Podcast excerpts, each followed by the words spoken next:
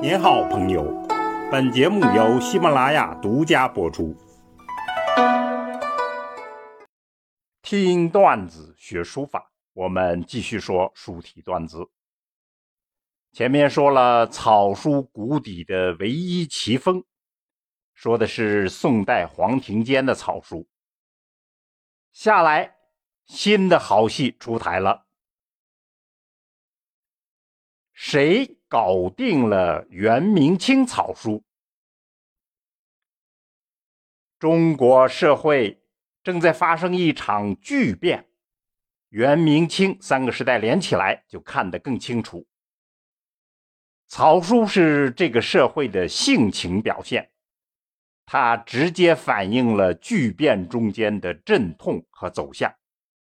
那么，谁是这一段？特别时期的定调之人呢，我们就来一一推举几个看。先说元代的赵孟頫，他的草书包括小草，灵动秀雅而精致；还有他特色的章草，其主要特色就是融合了楷书、隶书、篆书的笔意，这算是他的独创。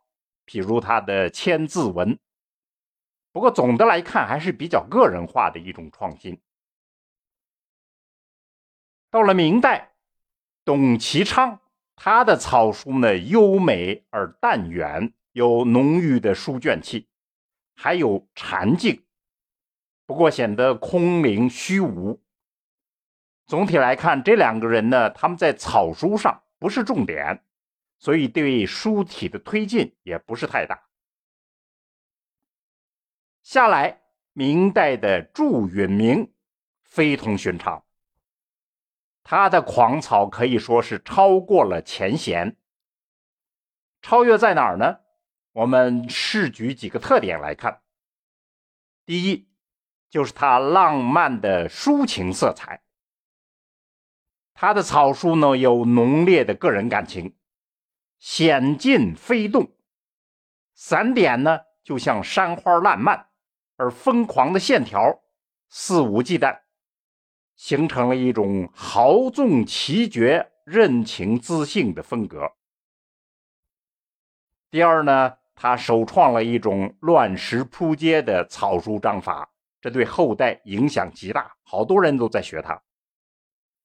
第三，他的草书呢又多种多样。譬如我们现在看到的章草书树，这是他六十七岁写的，显得古雅静谧入神。可以说呢，他的草书境界跨度极大。当然，这些都只能说明他比前人有了新的草书境界，而要搞定。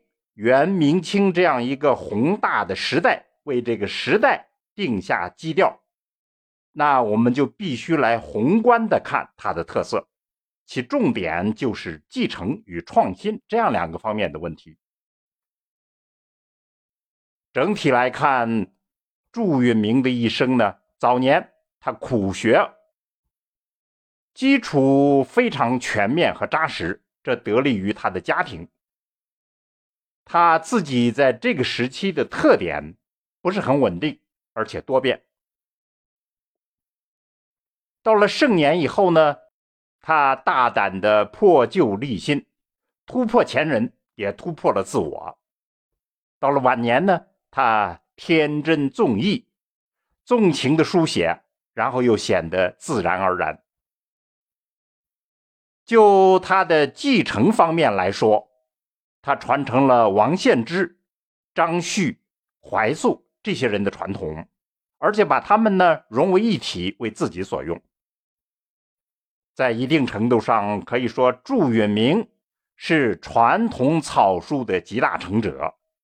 那么这种特色以唐人诗卷为代表，大家可以浏览一下这一部著名的书法。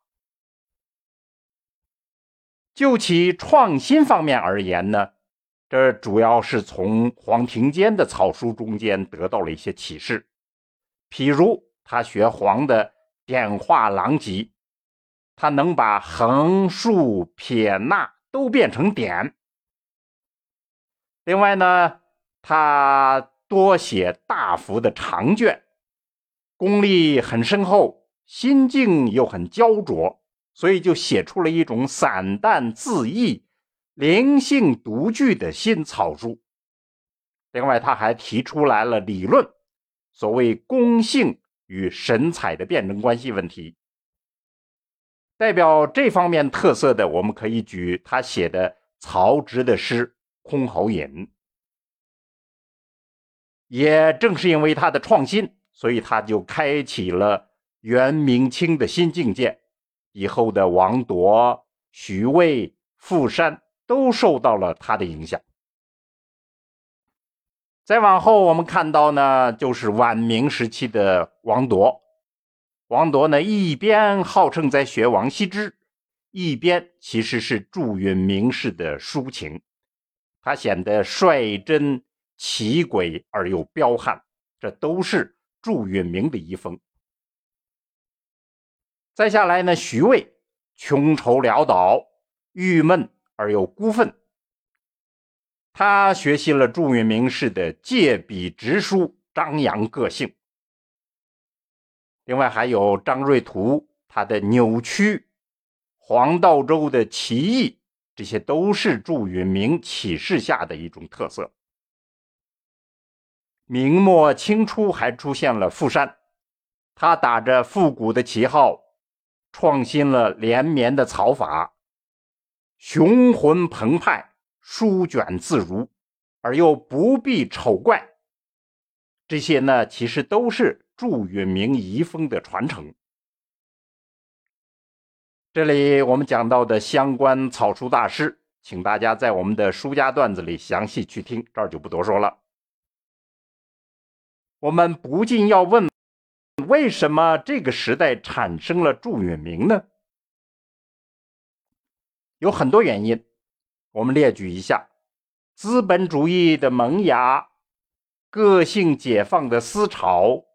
他所处的特殊环境，他的家庭的严格教育，他一生的坎坷，尤其是他科举失败的打击，正是这一系列的因素造成了这样一个奇才。